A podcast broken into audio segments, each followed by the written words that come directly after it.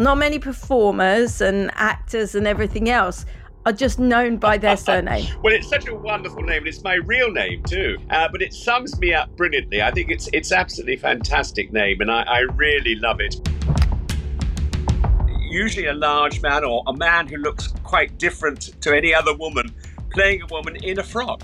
And it's just funny. I never think of myself as being a drag in drag. I think of myself as a woman in a frock. That is important, I think, and people love it.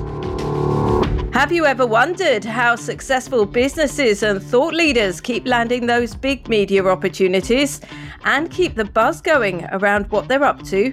It's not just by chance. They're all using the power of storytelling. I'm Nicola J. Rowley, and with over 25 years in the media as both a journalist and PR expert, I'm here to help you unlock the story potential for both you and your brand. Everything starts with a story. This is the Power of Storytelling podcast. Well, hello there. I'm really excited about today's episode. Not only is the Power of Storytelling podcast going weekly from now on in, so you can hear us every single Thursday. But I'm joined by someone who is a broadcasting legend, an absolute legend. I remember we first started working together back in 2010, but I grew up with him. I like literally grew up with him. He was on Rentaghost when I was a kid and I used to watch Rentaghost. Then he was in, like, you know, reruns when I was watching Porridge and things like that. He is the one, the only Christopher Biggins. Hi, Nicola. Hello. It's brilliant to have you with us. And when I was thinking about what we could talk about in terms of this episode, what I wanted to talk about is the long game because Last week, I was at an event, a two day event, and that was the theme for that event, talking about longevity and the long game rather than focusing on immediate results and trying to get everything. And I think for me, you sum up and epitomize the long game because you've been in showbiz for over 50 years. Um, yes. But how has that been able to kind of pan out for you in terms of the long game, like actually having a longer term vision rather than just thinking, right, I'm just going to take one part and do another part and then build on that from there? Stephen Sondheim, uh, the great American songwriter, wrote a song called Good Times and Bum Times. I've seen them all, and my dear, I'm still here. And I think that sums up an actor's career in a way, because there are really good times and there are really bad times. But I've been lucky. I started my career in the 60s and I've managed to go through so many decades now, and it's been up and down, up and down, but it's been wonderful. And I've never really thought to myself, this is what I want to do. It's just happened. And I think the happening is the way to go. Because I think if you set out to do something, sometimes you can be very disappointed with the end results. Whereas if you don't think about it and it just happens, you could be thrilled with the results. And I'm thrilled that I'm just about to become 75 years old old, and I'm still here. You know, so good times and bum times, I've seen them all, but I'm here, still here. You seem to be part of the kind of psyche, no matter what happens, like you're always there, and it doesn't matter which generation, you now appeal to so many different people. And I think that's what endears everyone to you as well. Well, that's very kind of you to say that. I mean, I'm always thrilled when people recognize me for certain things, like with the BBC uh, rerunning uh, a series called I Claudius, in which I played Nero. And to me, Nero is probably one of the greatest roles I've ever done. I mean, it was just fantastic. In fact, I remember I never ever learnt the lines because I was Nero, and I'm convinced that I was Nero in a past life. And so, you know, I really am thrilled when people remember that. And then I've got Poldark, you know, playing the sex crazed vicar. I've done all those wonderful things, and then I became a personality, and that has been good. And you know, I've had the most varied career over the fifty years that I've been in the business. And people say to me, "Which is the most exciting? Which is the thing you think you love the most in your career?" And I think people are very surprised when I answer, I'm a celebrity, get me out of here. Because that did, once again, change my life. I mean, I've had moments in my career which have changed my life, and it's still happening. What more can an actor ask for than he's still working? That's the that's the wonderful thing about this business. You mentioned there about I'm a celebrity, get me out of there. Of course, you were crowned king of the jungle, of course.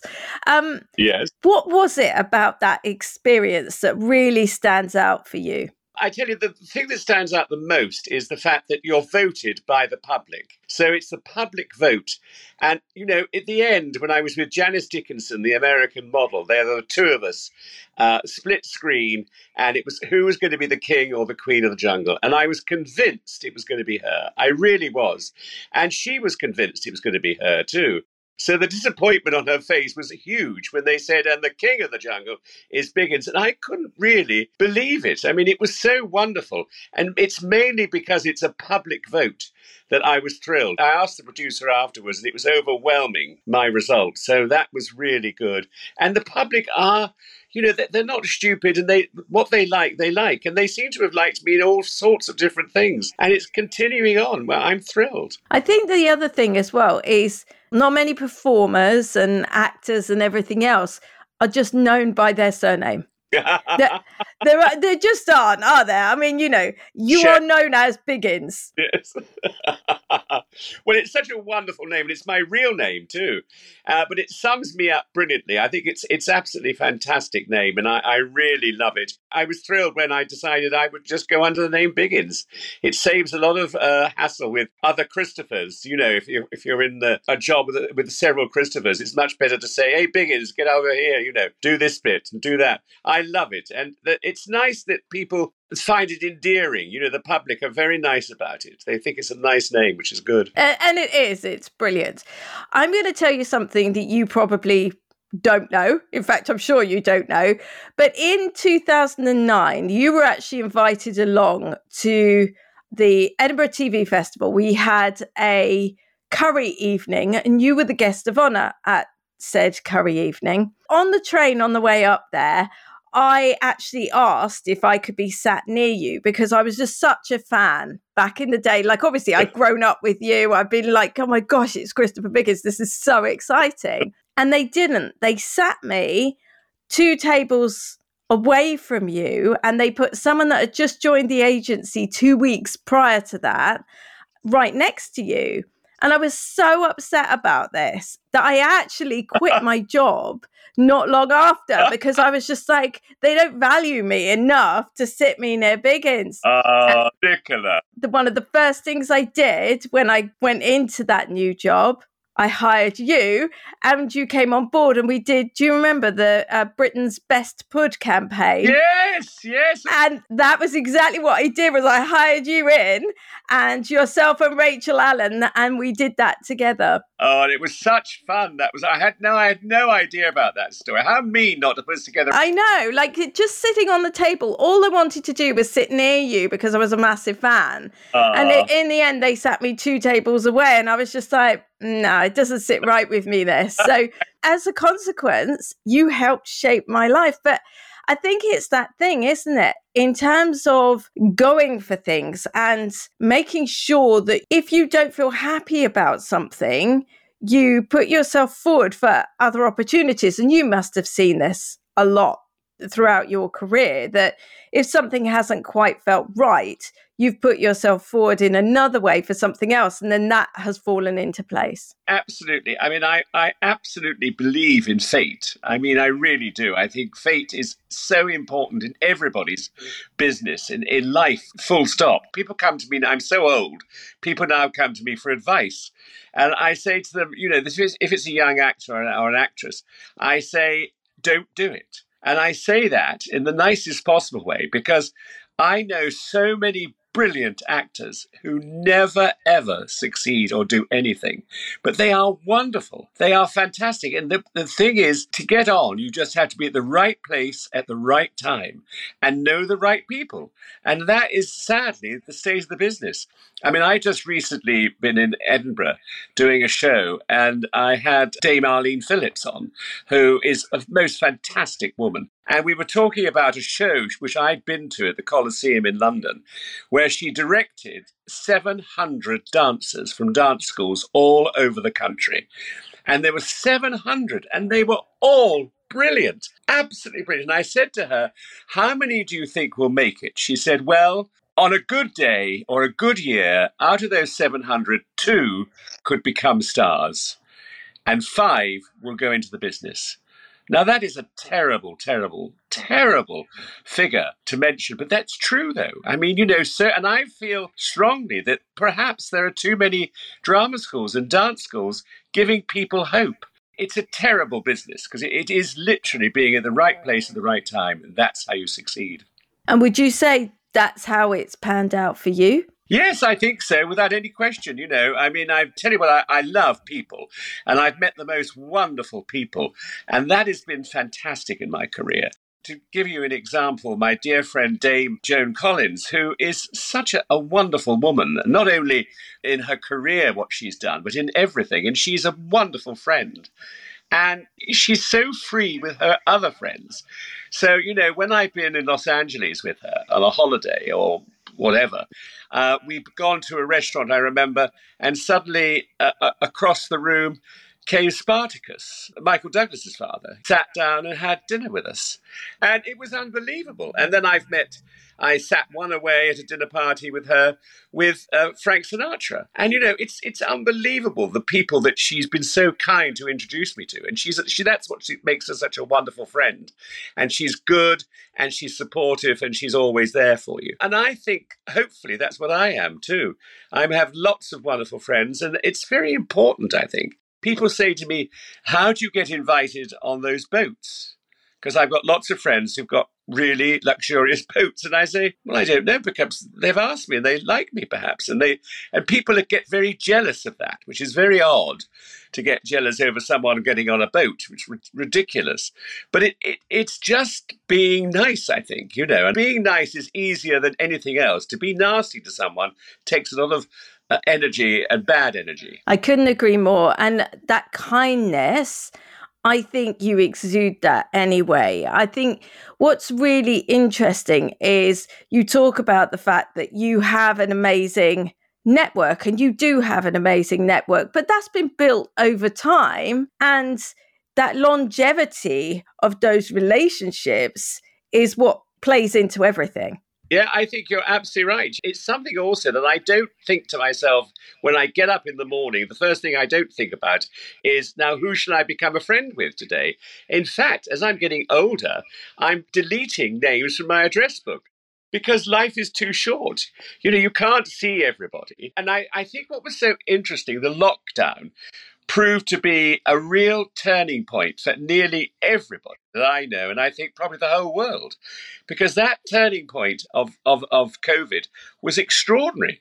I mean, the first lockdown, I loved. I loved being in my house. I loved being reminded about pictures and, and paintings and, and furniture, you know, things that you take for granted. The second one was terribly boring and very tedious. But we've managed to get through it. But I think it's affected us more than we think.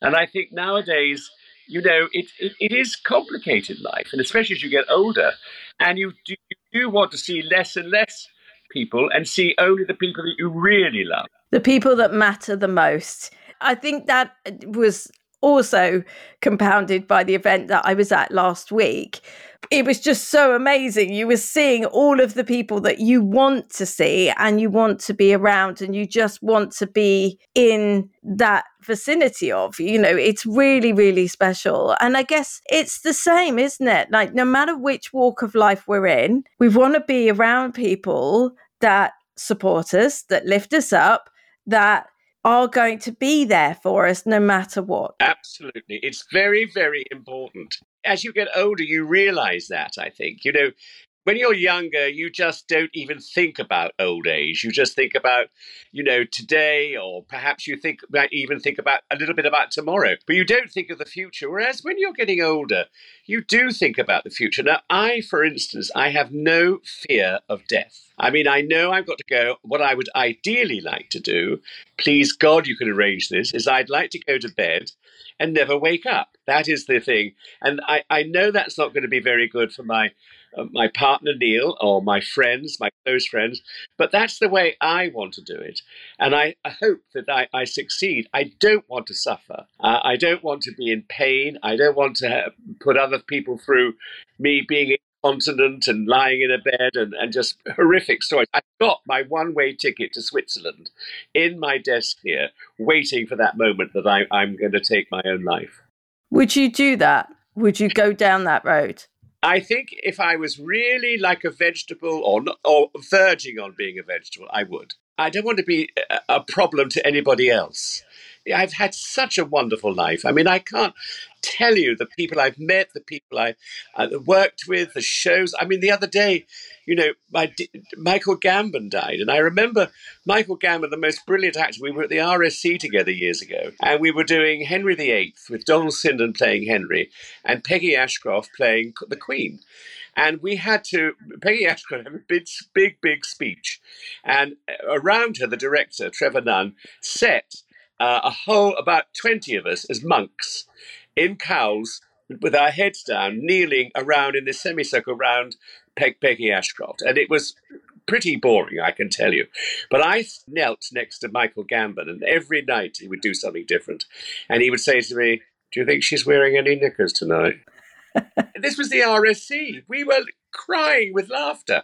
I mean, we were so badly behaved, but it was wonderful. You know, it was the people I've met over the years. It's been so exciting and, and invigorating and just lovely, the friends one has from the past. It's just, and the past, I think, is very important to all of us. I always think that our lives are like a book. Like we have chapters that tell part of our story as we go through like each chapter tells a different part of our story yeah. bearing that in mind what would you say has been your favorite chapter my favorite chapter i suppose i have to go back and say uh, the period of when I, I, I won and became king of the jungle, because that was absolutely fantastic for me.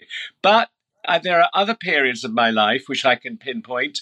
I mean, you know, for instance, you mentioned Rentaghost. I loved Rentaghost. Rentaghost was absolutely fantastic, made fantastic by our director producer Jeremy Swan. It was such like a family. It was fantastic. And then I did another series for ITV Children uh, called uh, On Safari with Gillian Taylor. That was wonderful. I did I Claudius, which I talked about already in Poldark. I can pinpoint about let's say 50 moments in my career which have been highlights and which are special to me. But I think probably the most special is winning I'm a Celebrity, Get Me Out of Here.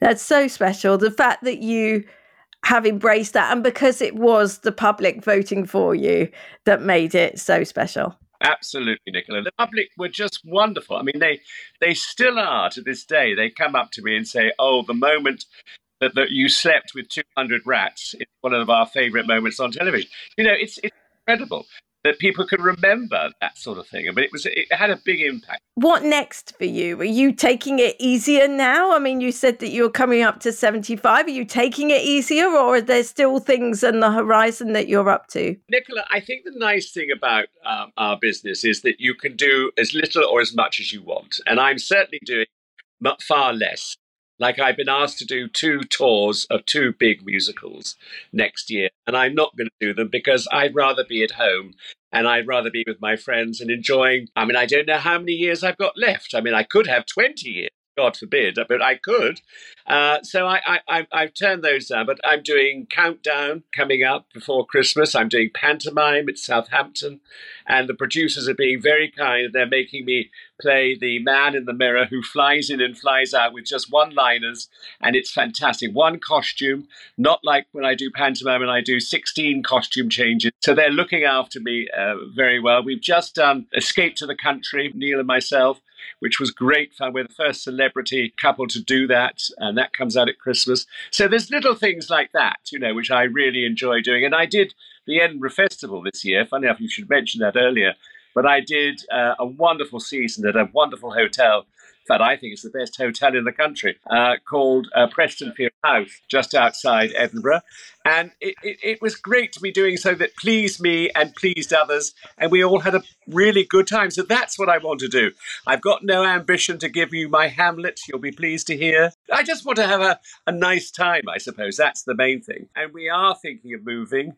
Uh, I think that uh, Sadiq Khan has ruined London or is ruining London as we speak. We live in, in Victoria Park in Hackney, which I've lived here for 35 years very happily. It's a marvelous area, marvelous people. The real worry I find in life is what's happening around us. I mean, the other day when that poor girl uh, was stabbed in, in, in Croydon, you know, I mean, we can't have things like this happening.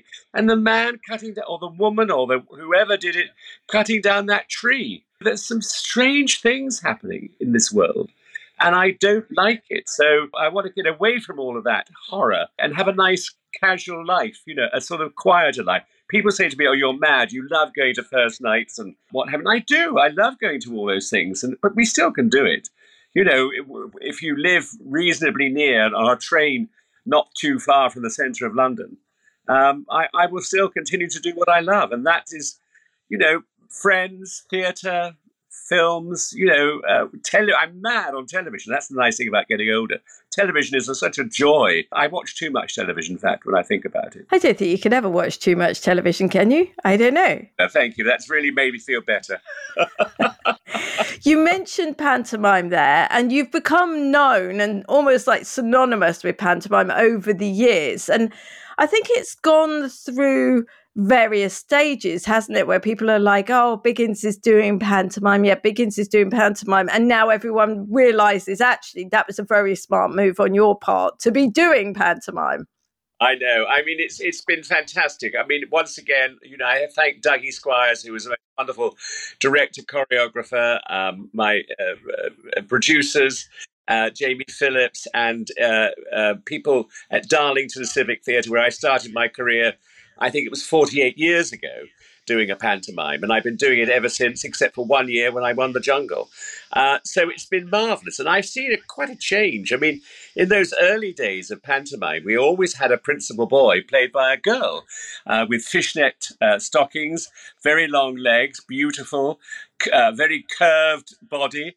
And she would say 12 o'clock and still no sign of Dick. And we'd all laugh. And it was just wonderful times. Then, quite rightly, and I understand this, the producers felt that the boys needed a hero to look up to.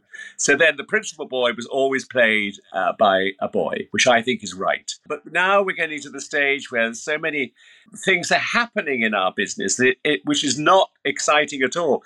It's like, you know, one day I'm sure there will come a point where they'll say we can't have men play dames which of course will be disaster because in fact the fun of playing a dame is being a man and a, usually a large man or a man who looks quite different to any other woman playing a woman in a frock. And it's just funny. I never think of myself as being a drag in drag. I think of myself as a woman in a frock. That is important, I think, and it, people love it. I mean, I played to audiences with a, a, a woman having a baby on her titty feeding it. And next to that couple, there's a grandparents. Then there's nieces and nephews. It appeals to everybody. And it is so exciting to go out in front of an audience. I mean, when we're down in Southampton, we've got 2,000, over 2,000 people in the audience each performance. And it's wonderful, their reaction. It's just they're up for it and we're going to give it to them. And I hope we give it to them for many, many years to come. Christopher Biggins, it's been an absolute pleasure to have you on the Power of Storytelling podcast. Don't forget, if you are trying to work out whether or not you are ready for PR, you can take our free quiz, pr-quiz.com. And until next time, we'll see you then. Bye, Nicola.